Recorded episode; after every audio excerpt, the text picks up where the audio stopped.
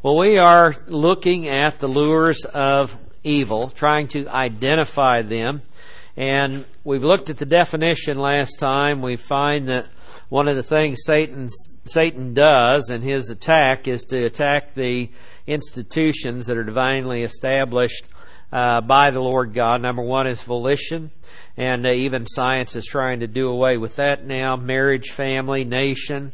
I put church in as a divine institution in there. It's something new and set up for us as uh, in the church age. And I guess part of what what led me to add that to that is the uh, I've just been going back through it, uh, the doctrine of it, and trying to get it all together in a more comprehensive way. But um, you know what what the Lord has called us to do and what's going on in the church. I received a phone call this uh, today uh, from a young man, um, and he said, "Can you talk to me about the modern church? What do you think about the modern church?" And I said, "Well, I think they've got a whole lot of fluff and not a lot of substance to them." And I said, "That's pretty well my my opinion." and uh, we were talking. Then he got interrupted, and I got interrupted, and we are going to resume that conversation later. He's asking what's going on in the church, and I think what's going on in the church is they become too close to the world that you can't even tell the difference. It's hard to tell the difference between Christians and unbelievers in a lot of different ways. Now, evil is reprehensible to God in any form because he is absolute righteousness. So evil he does not like, he does not appreciate. It's part of his plan. He knew it was going to happen. His omniscience accounted for all of it. All the good decisions, all the bad decisions, all the no decisions. He understood and he put together this amazing plan. But he told us in the middle of this plan, if you want to be on the right side of the plan and really have some insight into what's going on, you need to be able to identify how the evil one works. Now, you don't need to study the devil to the point if you forget about studying God. You don't need to study all the counterfeits to the point that you forget about studying the truth because it is uh, it's one of the lures. It's one of the lures. I know people uh, years and years ago. Then we started talking about the New Age movement and what the New Age movement was up to and things like this. And the next thing you know, they're so they're so embedded in this thing that it it become an, it became a distraction because they were not doing things that were building up the faith, but rather studying all this. And when you find the study of the cult and you go, that's fascinating, you probably ought to run at that point in time because you just maybe have reached the line and don't need to cross over it. Because it is, I know pastors who were investigating such things uh, and um, uh, actually uh, had some experiences that if it wouldn't have come from the people it came from, I'd have really questioned. But they had some uh, experiences that were not good because they got too close to the to the wrong side of the wrong side of the coin. So when it, when you find it and you say it's fascinating, it is fascinating. It's a true statement. But when you reach that point and you start putting aside studying the real thing in order to study all the tricks he uses, it's a mistake. But we do need to know and we need to have a good comprehensive viewpoint of how he works and how he uses us against ourselves because he's a master at that. And sometimes people, the old devil made me do it. He doesn't care about you unless you're a world leader or something like that. It's just you're not. His forces and stuff are out to try and distract. But you know what he's got to do with most of the human race? Leave them alone. That's all he's got to do. They are going to run to evil themselves. And why? Why is this society getting to where it is right now. That's part of what we're trying to, to look at here. We've seen that there are four big categories of rejection of God's plan. The first is rejection of the gospel. Uh, I first time I did angelic conflict, I came up with a thing called negative volition one, two, three, and four. And negative volition one was rejection of the gospel. So I've pulled out the old terminology and put in the new terminology, but it's the same principle. When people reject the gospel, that's evil. It's not of God. It is an affront to His character. It's calling the Holy Spirit a liar. I mean, where do you want to stop here? To not accept the gospel is, is evil. We also see that people embrace evil through a lack of concentration. Maybe they know the right thing to do, but stop thinking about it. See, a lot of people go and get their church for one hour on Sunday or Saturday or whenever time that they go and they go get their church and they leave it behind and the Christian life is left inside the structure that they went to meet in. Well, the structure is supposed to be a place of preparation so when you leave there that you can function in a Christian manner. That's what it's supposed to be. Not supposed to be just a feel good thing to make you feel good for a little bit. Um, you know, marshmallows. Anybody like marshmallows in here? I like, uh, Danny held up one finger. I like one. Okay? After that, it's too much. Okay? And I like one about once a year. Okay? Now, the people want all that high sugar content type of stuff so that they can get all pumped up. And what happens whenever the sugar high wears off? There's a crash. Sometime during the middle of the week. People are not studying the Word as they should study the Word, and as a result, they don't have any real substance to fall back on. They evaluate things based on how they feel. Well, If there's no concentration on the Word of God, if you did learn something on Sunday or Wednesday or something like that, and you're not trying to figure out how does this apply in this situation, and that's not a conscious effort on a regular basis in your life, your sin nature is going to run your life. That's what's going to happen. Because your sin nature is there all the time. You have to consciously decide to not use it.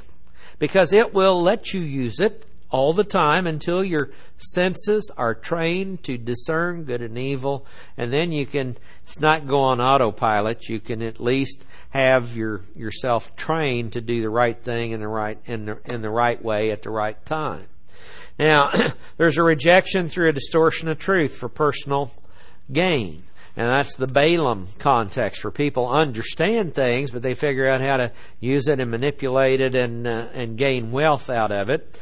And then there's a rejection because of knowing the truth, but just not living it. And that's what a lot of people decide to do. Well, it's okay until I face this situation. Well, we're supposed to do the right thing, let God work it out. We saw some special warnings that concerning evil. We're not to be overcome by it. Romans 12:21. We're coming up on Romans 12. I'm looking forward to getting there and getting there quickly because there's where we get in the commands. There's where we get into Paul says, take all this theology. This is all great theology. How do we live in this thing? Yeah, and then the commands pick up in 12. We've only had like seven of them through the first 11 chapters, and have 56 of them between 12 and 16. So, anyway, we have seen that uh, the, the third point is that unbelievers are involved in evil, whether or not they believe it or realize it. So they're already trapped by it, and they need a means of escape. Now, Unbelievers, until things get so bad, they get sick and tired of being sick and tired. Okay? Unbelievers oftentimes don't even know that they are trapped by evil. They think they're trapped by the world, trapped by society, trapped by everything but the evil one. But 2 Corinthians 4 3 and 4 says, Even if our gospel is veiled, it is veiled to those who are perishing, in whose case the God of this world has blinded the minds of the unbelieving that they might not see the light of the gospel of the glory of Christ, who is the image of God. Now, how does he blind them? Does he actually reach into their soul and make them not believe? I don't think he has the power to do that. But what he does is put up such an amazing smokescreen. Uh, you can save the world, you can save the planet, you can you can save yourself. That their minds get blinded to what the light of the good news of the glory of Messiah, who is the image of God. He's, he's God in the flesh. So, unbelievers are involved in evil, whether they realize it or not. Now, for their unbelief, they face the wrath of God. And that's the, that's the way it is. That's what God has said. Now, there's, you know, if you're a, if you're an unbeliever and, and you got this sense that there's something beyond this life and you just can't shake this life, then one of the things you're going to want to do is get rid of all the rules you can get rid of, right? You're going to want to get rid of all the moral rules that you might violate. And of course, you want to impose them on other people. But you don't want to be accountable for anything as an unbeliever. What we've seen is a society that not only has unbelievers in it, but a lot of believers acting like unbelievers. Romans 1 is specifically directed towards unbelievers. We know that the God has been seen through what he has made, Romans 1:18. We have seen also uh, this this description in here that they uh, professing themselves to be wise they became fools. You think that might hit the information overload society that we have right now? We think we're smart. We have the 30 minute genius on the internet that can look it all up in 30 minutes. They can tell you everything you need to know about everything. But what did they not get? Discernment.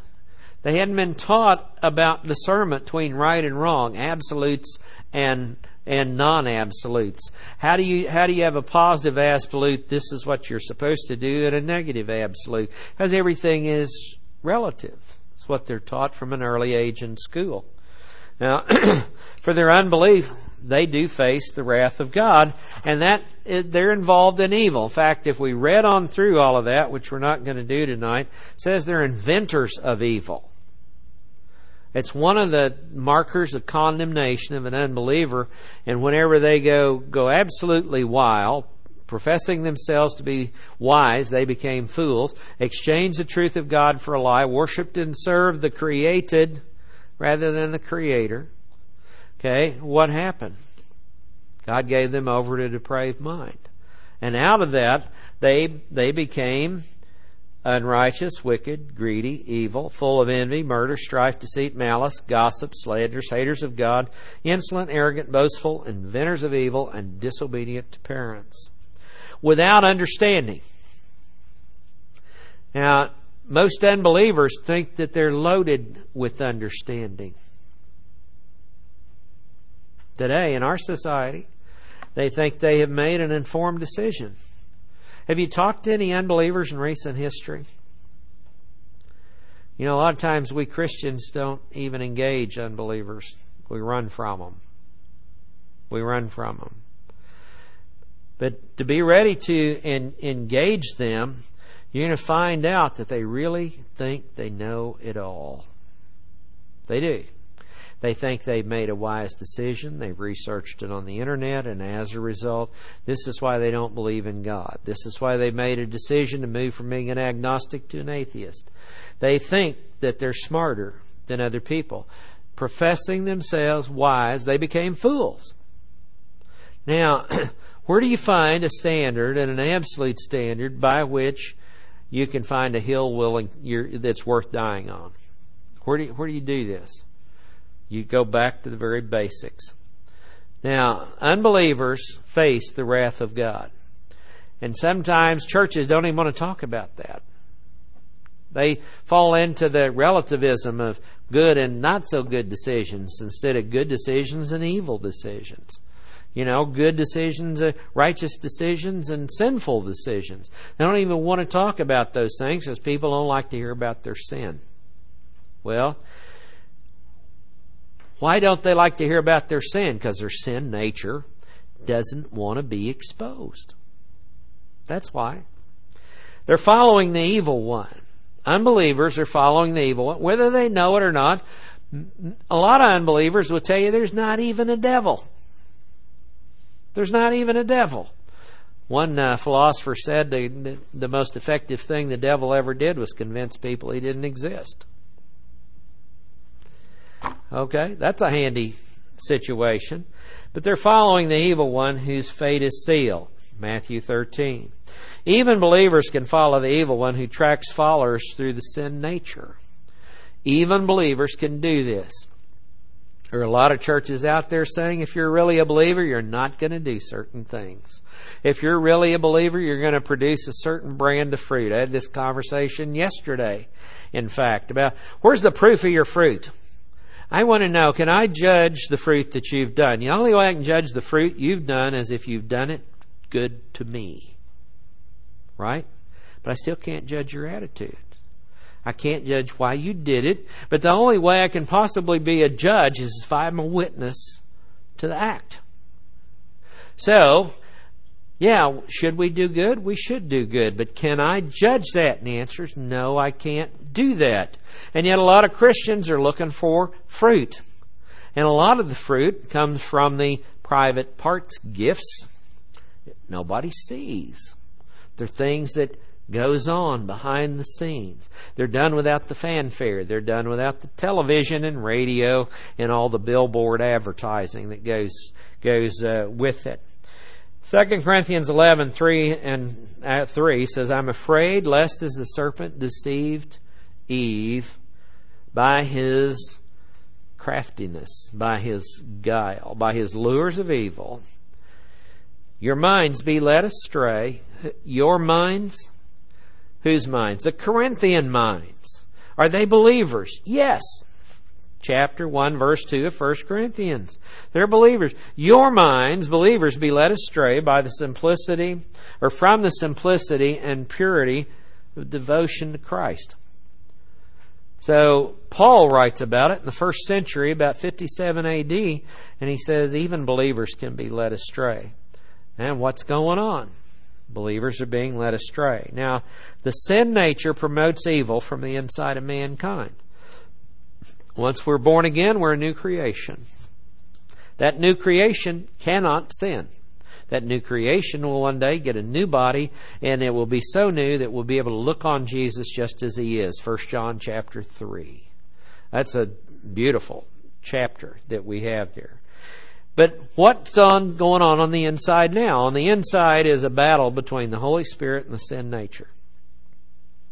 And it is a war. It literally is a war. Do we do we ever get tempted to judge others wrongfully? Every day probably, if we're honest about it. Every day. We can we can offer up a judgment about why did that waitress bring that hot Food supposed to be hot out cold. Were they just lazy? Were they unorganized? Were they this? Were they that? Were they. What happened in the back? Were they not even supposed to bring it out? We don't know how it got out there, but I mean, there's simple little things that that uh, happen. Mark seven twenty one through twenty three. Uh, go ahead and turn there with me, uh, or it's actually written out, isn't it? Is it written out? Don't bother to turn there. Okay. The sin nature promotes evil from the inside of mankind. Now, one of the big things that that the sin nature does is make us a master at excuses. We know the right thing to do and don't do it.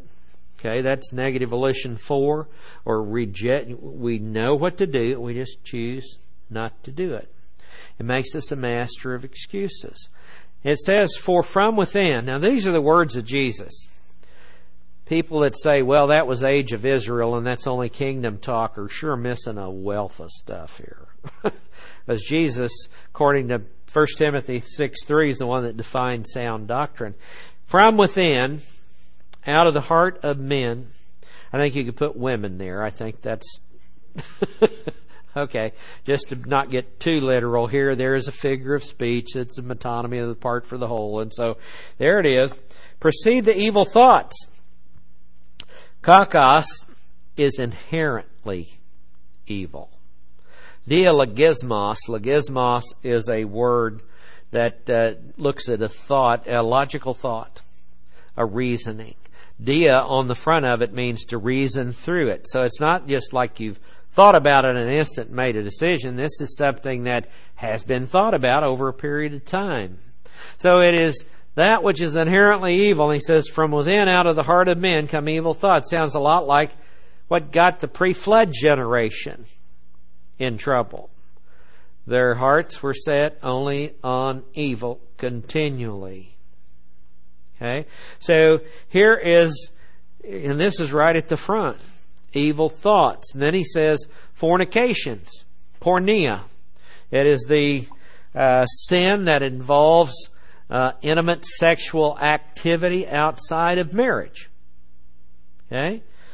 Then we have, and which Jesus addresses, and uh, he dressed, had addressed earlier in Matthew chapter 5 already as a mental attitude sin. A man who lusts after a woman in his heart has committed adultery with her already. It's a mental attitude sin. Thefts, klapos. Uh, that's uh, taking something that's not yours. There's a lot of different ways that it can be done.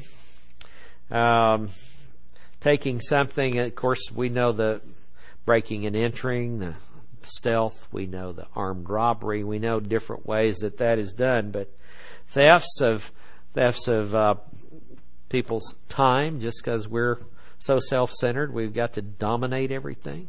I mean, there's a lot of different types of things that fit thefts. Murders. Uh, we know from Jesus that can be mental attitude, hating your brother. It can be verbal, cursing your brother, or it can be literal, killing your brother. So it can murders. This this stuff has a lot of uh, far-reaching things. Adulteries, moakia, moakia. If we were to track that word down, you could find out that spiritual adultery is idolatry. Idolatry is spiritual adultery, and it is actually called that in some of the uses of this word. Deeds of coveting, pleonexia. That's the old you got it, I want it type of thing. And wickedness, poneria, that's which, that which becomes evil. Kakos, it's evil in and of itself. This is the word wickedness, that which becomes evil. That could be in the sense of manipulation. Okay, now, how did a lot of people get along in this life with a sin nature and not really a walking in the light attitude of I want to do that which is pleasing in the eyes of the Lord? It's it uh, a lot of it, I think, um, comes out of. Um, I lost my train of thought by that rabbit trail here, so it'll it'll come back around. Anyway deeds of coveting. We want what, what they have and, and willing to do about anything to get to it. And out of that comes manipulation. That's where I was going. Okay. In that we figure out ways to manipulate people to sound good, to tell partial truths, to do all these. See, to tell, tell a partial truth is good. You're telling truth, okay? But to do it to manipulate somebody, it's a poneros. It becomes evil. There's a problem with that deeds of coveting, wickedness, as well as deceit. Deceit's dolos, and that is the word that means bait. Okay, it's a word that means just like you're going to catch a fish. See, Satan is a fisher of men also, and he uses bait. Okay, we're supposed to be fishers of men. We're supposed to use the right bait, which is good news, which is grace. Okay, he uses the wrong bait, which is what? you've got to do all these things in order to atone for your sins. You've got to do all these things to work your way into heaven. Yeah, there really is another life, but you got to work to get there. Well, deceit, sensuality, aselgeia, word that is used to um, uh, to denote um, just the sexual uh, innuendos, the sexual things beyond uh, the porneia words. Envy. This is a word that says ophthalmos poneros. I left a T out of that. Should be op- we get ophthalmology out of out of this particular word. It means an evil eye. Now, what is that? Sometimes I hear I do when I do funerals. Somebody said, "You know, Mom had that look she could give you that look. I don't think that's really the evil eye that is being involved here because usually they don't mean evil upon you. They mean you're going to get evil upon you. You don't stop what you're doing. But the, the evil eye here means, uh, again, you're looking with envy, with covetousness, covetousness. You're looking to harm or destroy somebody in order to take what is theirs. So it's an, it's another step beyond the the coveting. It's one thing to go, hey, I, I I like your car. I'd like to have your car. Okay, that could be the the envy type of thing. But when you're the eye kind of squints and turns, you go, this is how I can get it okay, then that's where it's moved into that evil eye. Um, it's part of putting a curse on somebody. That's kind of how this word was used in in um, ancient Greek, indicating to, you're going to put a curse on somebody so you can get what they've got. So that's the evil eye. Slander, blasphemia. That's to tell a lie about somebody. Pride, huperphrania.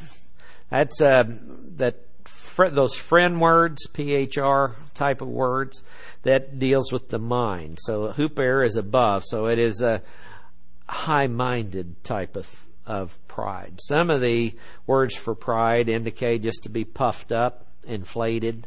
This is a word that means it's a high-minded thing that I'm a upper caste, you're lower caste. I'm an elite, you're a low life. I mean, it's that that type of attitude and foolishness, aphrosine. All these evil things proceed from within and defile the man. This is in the context of the Pharisees getting all over Jesus because his disciples ate with unwashed hands, i.e., they didn't follow all the procedures prescribed in the Talmud to get your hands ceremonially clean, so they went after Jesus and his disciples over that. Now, the sin nature promotes evil from the inside of man. We know that sin is a part of evil. There are three types of, of sin. There's imputed sin. We've been through these recently. We're not going to spend a lot of time on them. This is the original sin of Adam that gets passed down to every member of the human race. There is inherent sin, and out of that, the result of the imputed sin of Adam is a is a nature uh, that entices, enables them to commit personal acts of sin. So you inherited from your daddy a nature that is headed in the wrong direction. Okay? That's the sin nature. And then personal sins. And these are actions that violate God's standards, mental attitude, language sins, and overt sins. Now, the result of inherent sin is the sin nature, whose trend is to commit personal sin. That's how the three interrelate with each other. And I, you know, I've seen people argue: is it an old sin nature? Is it a sinful trend of Adam? Is it the sinful nature of man? And I've seen people argue over the terminology terminology that's used. There's something genetically resides inside of us that gives us a tendency to do various things passed down genetically is the only way you can explain all the passages to realize that that is what is what is going on and, and uh, how it happens. It's in fact to argue over the terminology is a function of the sin nature, S T A O S N S N M, whatever you want to call it. Okay, that's what it is. It's just an argument over nomenclature and it's useless wranglings about words. The problem is we got something on the inside of us we're going to have until we get another body. And the new body won't have it for believers. So that's that's the that's the bottom line. Now the sin nature resides in the body of flesh, seeks to control the soul. Multiple passages there representative passages, Romans 7. We're not going to go through these passages. The functions of the sin nature are hostile to God, and they can't please God in any way. And that's Romans 8. So we find that this sin nature on the inside of us is playing into Satan's hands unless we consciously get involved in trying to stop it. Okay? To do that, we have to know what we're fighting against. We have to know, first of all, who we are, which is Satan and his forces. And then we have to know we're also fighting from the inside because we have a tendency away from God as it is. Now, that's Romans chapter 8, verse 7 and 8. Those who are according to the flesh set their minds on the things of the flesh, but those who are according to the Spirit, the things of the Spirit. And he's talking to believers, no condemnation to those who are in Christ Jesus. The first verse here. Verse 3 talks about walking in the light. Okay? And then he says, hey, where's your mind at? Where's your head set? The mind set on the flesh is death. But the mind set on the spirit is life and peace. Because the mind set on the flesh is hostile toward God. For it does not subject itself to the law of God. It's not even able to do so. And those who are in the flesh cannot please God. If you're functioning in carnality, which is what he told the Corinthians in 1 Corinthians 3, and he's warning the Romans about right here, if you're functioning that way, you're not pleasing God. Okay, so needless to say, to please God, we should want to know how we don't function in carnality. Now, what are the markers of the sin nature? And this is preaching to the choir for you guys have heard this stuff. It's not getting brand new stuff dumped on you. But from time to time, we need to be reminded of the way this thing works. Because the sin nature began with a trend away from God before sin had occurred. Genesis 3 1 through 5. So go ahead and turn there to Genesis 3 with me, if you would. If we're going to start talking about sin, sin nature, where did it come from? What does it do? What, what are the markers of it? If we look at progressive revelation and consider progressive revelation, we find out a lot about the sin of Adam and its effects right there. And if it's passed on to every member of the human race, and it is, what's passed on to us? That's not difficult logic. Okay, so we're going to find out in part the way the sin nature works and what we need to be on guard for just by not just skimming these passages, but getting a view. The serpent was more crafty than any beast of the field, which the Lord God had made. And he said to the woman, Indeed, as God said, You shall not eat from any tree of the garden. Sounds like the Overton window effect, where you say something so absurd over here, then you say no and you try to correct it over here, but what you end up doing is moving closer to the absurd. Okay, if you're not careful. Well, here it is. You shall not eat from any tree of the garden. That's absurd to Eve. So, and the woman straightened him out and said to the serpent, From the fruit of the trees of the garden we may eat. Literally, it's we shall eat they're going to, if she's going to be carrying this, this command given in chapter 2, it, we shall. But from the fruit of the tree which is in the middle of the garden, God has said, You shall not eat from it or touch it, lest you die. And there's always that discussion over did God say touch it? God didn't say it. It's in the sense that it's not recorded. I'm not saying he didn't say it. I'm saying we don't build doctrines off of innuendos like that. But he didn't say that. And he was pretty clear about what he did say. Adam. Okay, so I think, you know, Occam's razor here, you take the simplest interpretation, you go with it. I think we're safer to do, to do that. and the serpent said to the woman, You shall surely not die. Another absurd statement. Okay, because God said, said they would, but you shall surely not. A total contradiction of God. For God knows in the day that you eat from it, your eyes will be open and you will be like God, knowing good and evil.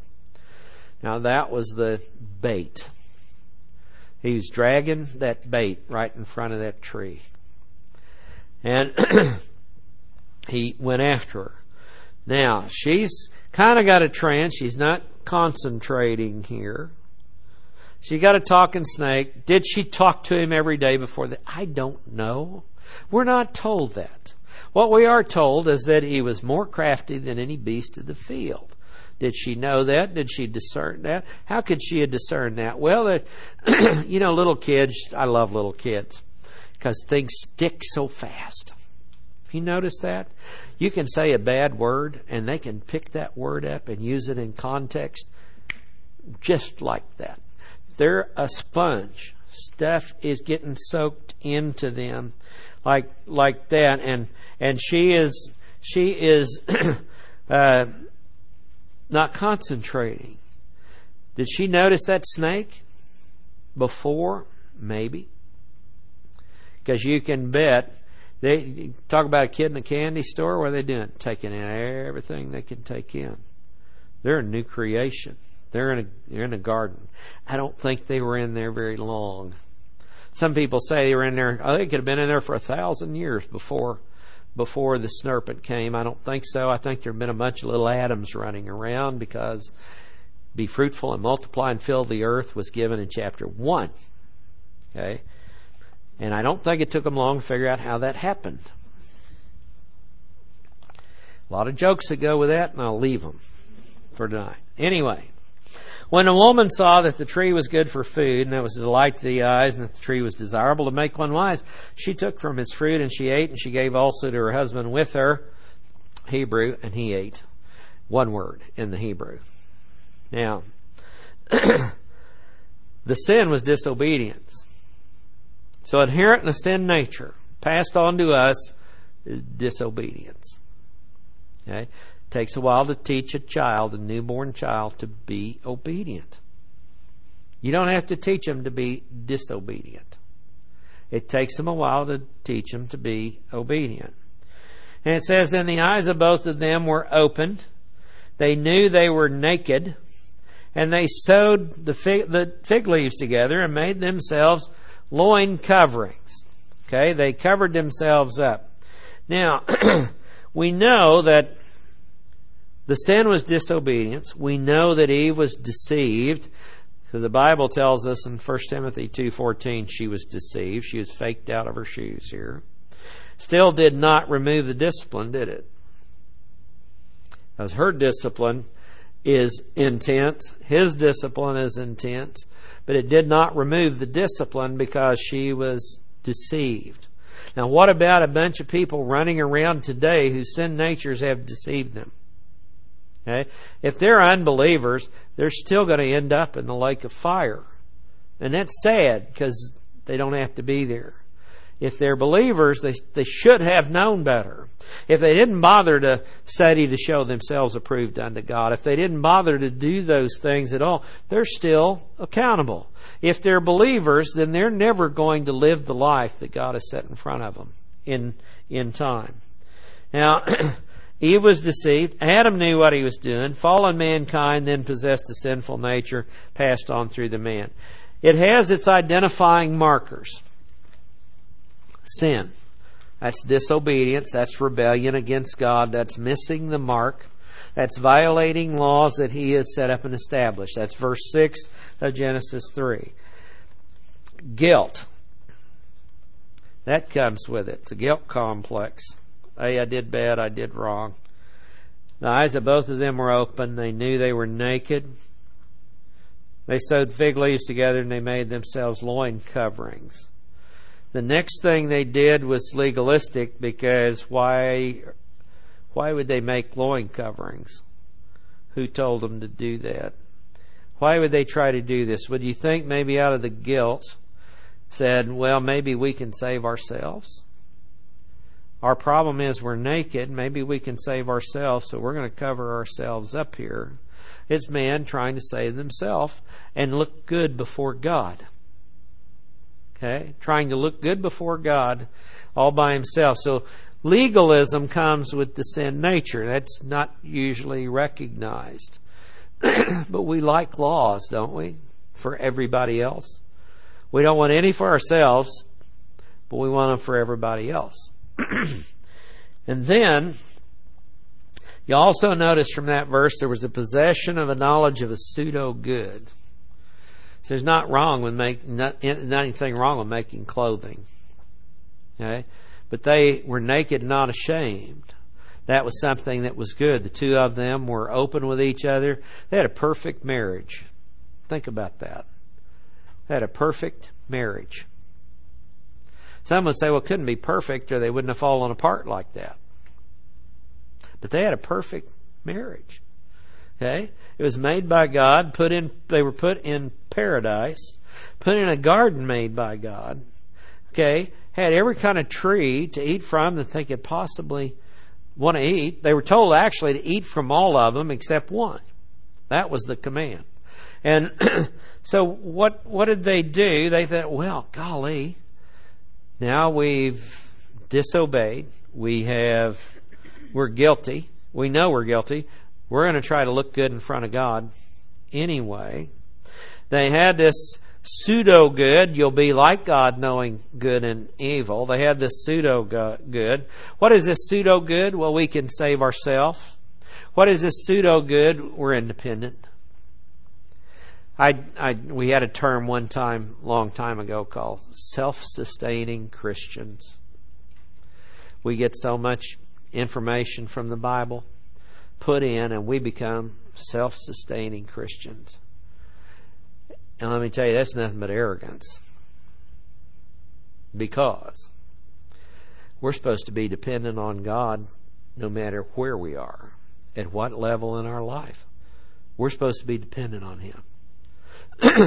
Proverbs 3 5 and 6 Lean not on your own understanding, but in all your ways acknowledge Him. He will make your path straight.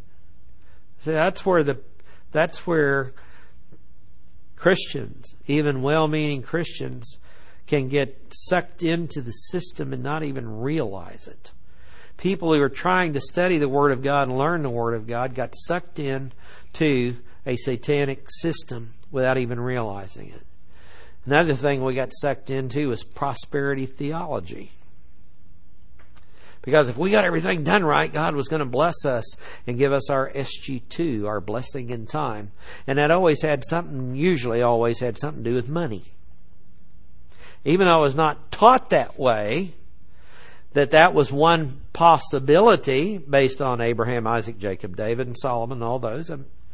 That's one possibility, but that's usually where those without any money ended up going, hey, that'd be nice. So if I get everything done this way, you know, I'm going to feel good all the time. If I get, I can handle any situation. I can never be moved by anybody else's pain. I don't have to have any compassion on anybody else either, because if I show any compassion, then I'm weak and I'm not applying doctrine. Wow. There's problems with that. We know there's problems now. But a lot of us get sucked into that. And it took uh, took an awakening to even figure out what was going on. But when we start to realize what is the sin nature really about? Being independent of God if I get all this knowledge and I don't even need to talk to Him, worship Him, communicate with Him, other than sit and read or listen to somebody or fill up a notebook, then we've left out a part of it. And anytime you get out of whack and out of balance, bad things happen.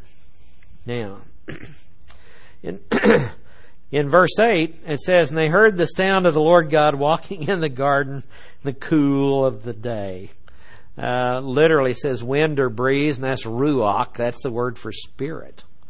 In the spiritual time of the day. Looks like the Lord showed up every day, just about sunset. You know, it's it's interesting in the cool of the day. Prior to the flood, with the canopy over, there wasn't a uh, big differential in the temperature gradients. Because if there had been a big differential that had been wind current set up, with wind current set up, there'd have been rain. And there wasn't any rain. So there was a dew that used to come up. So there wasn't a big, a big differential of, um, of, uh, time, but it said cool of the day, so it cooled off four or five degrees, enough for a dew to come up off of the earth. And he says, and the man and his wife hid themselves from the presence of the Lord God among the trees of the garden. Come here, honey. We're going to go for a walk. As God's usually here, we're going here. Okay? How big was this garden? I'm going to ask God one of these days. I mean, it's one of these things that it's, you know, kind of like there was a rabbit in our backyard yesterday, and he's trying to hide. And he's going, he's just stationary. You know, no matter what you did, he's like, you can't see me. yes, I can. well, anyway, here they are out in this, out in the orchard out there. and I wonder, how big were the trees? I'm going to ask a lot of these things. See, you know, these little, they were producing fruit, but they don't have to be real big to produce fruit. So, I mean, there's a lot of the, I don't think they were really hidden very well. So, anyway, what set in with the sin nature? Fear. Fear drives a big part of mankind. Went through some sales school training one of the things that they say is one of the strongest tools to sell somebody something is the fear of loss. What do you do? You lay it out there, take it from them. If you don't, call the impending event technique. You tell them it, the sale's going to be off tonight when we close. You are not going to get this car. You're not going to get this house. You're not going to get this video game. You're not going to get it at this price unless you buy it now. Fear. And they've got fear. Just look it up on Wikipedia. There's hundreds of different things that we're afraid of. Fear is one of the big driving forces in our life. Now, there's a healthy fear. The fear of the Lord's the beginning of knowledge. but the most repeated command in the New Testament is fear not, for I am with thee. Okay? Because love cast out fear. That's not the way we're supposed to live. But what, what came of the sin nature? Fear. You see it again in verse 10. and the man said, I heard the sound of thee in the garden. I wonder if he used the Old English when the Lord showed up here. And I was afraid because I was naked. So I hid myself. I was afraid because I was naked. So I hid myself. I solved my own problem. okay, what's the problem, Adam? You're afraid. Why are you afraid, Adam? So there is a fear of God, and this is not the healthy fear of God. Then there is excuses. He said, Who told you you were naked?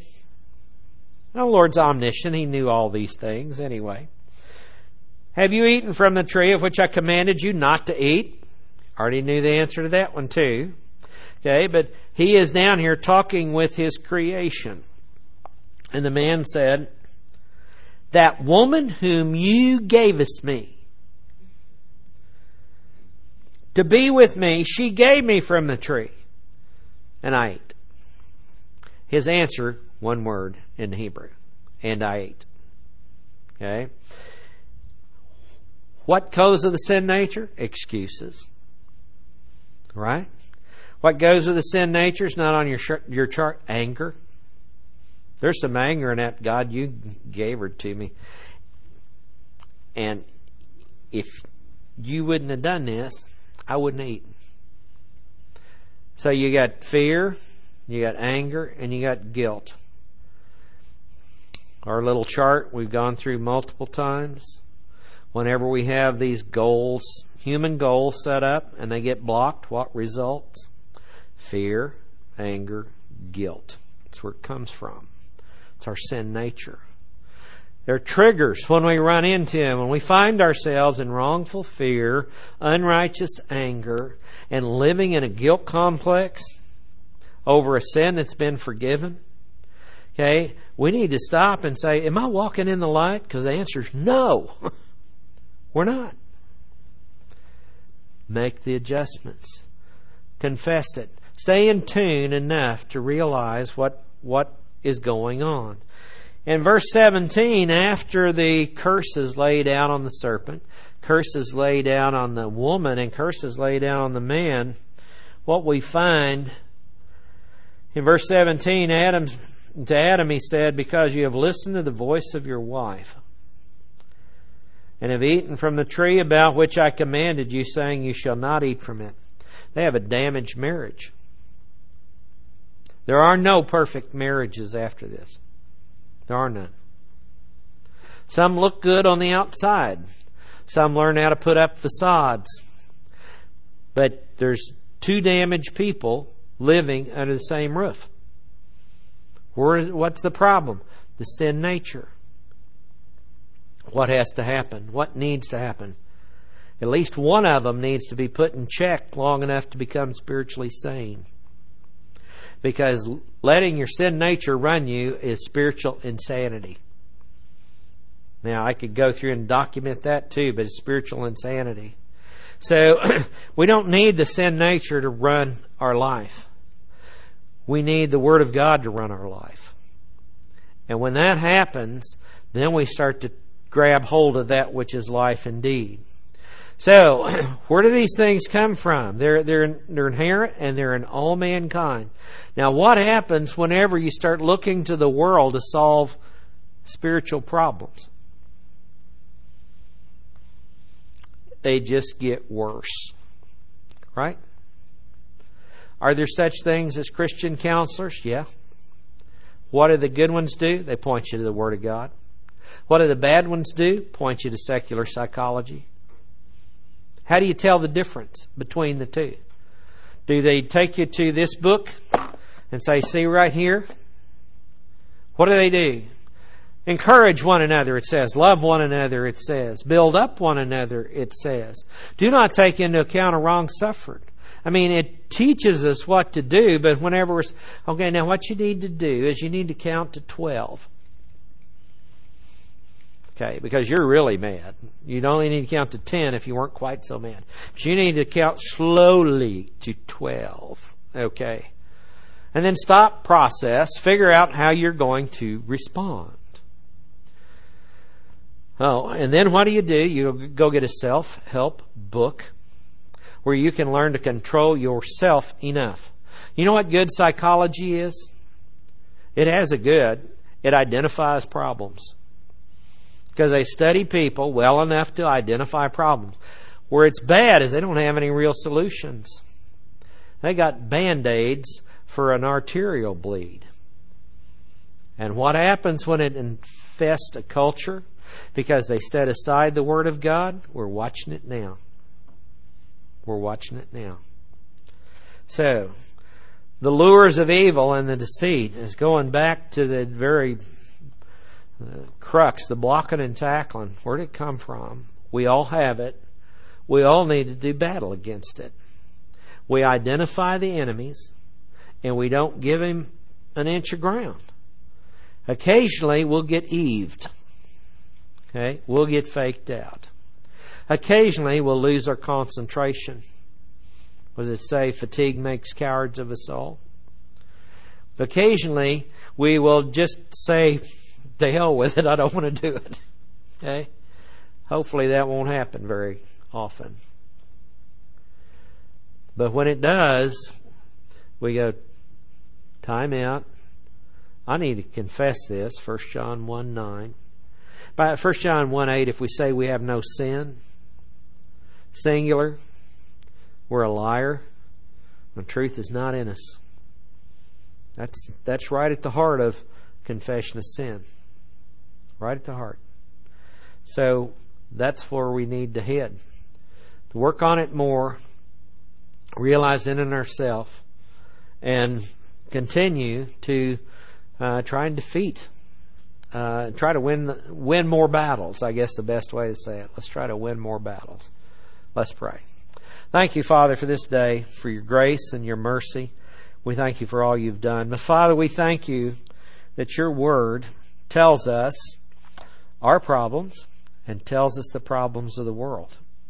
And Father, while we're so interested at times on fixing the world, we would love to do that. Father, we also know we can. I pray that we would we would continue to work on us, that the Holy Spirit would continue to convict us concerning sin and righteousness and judgment.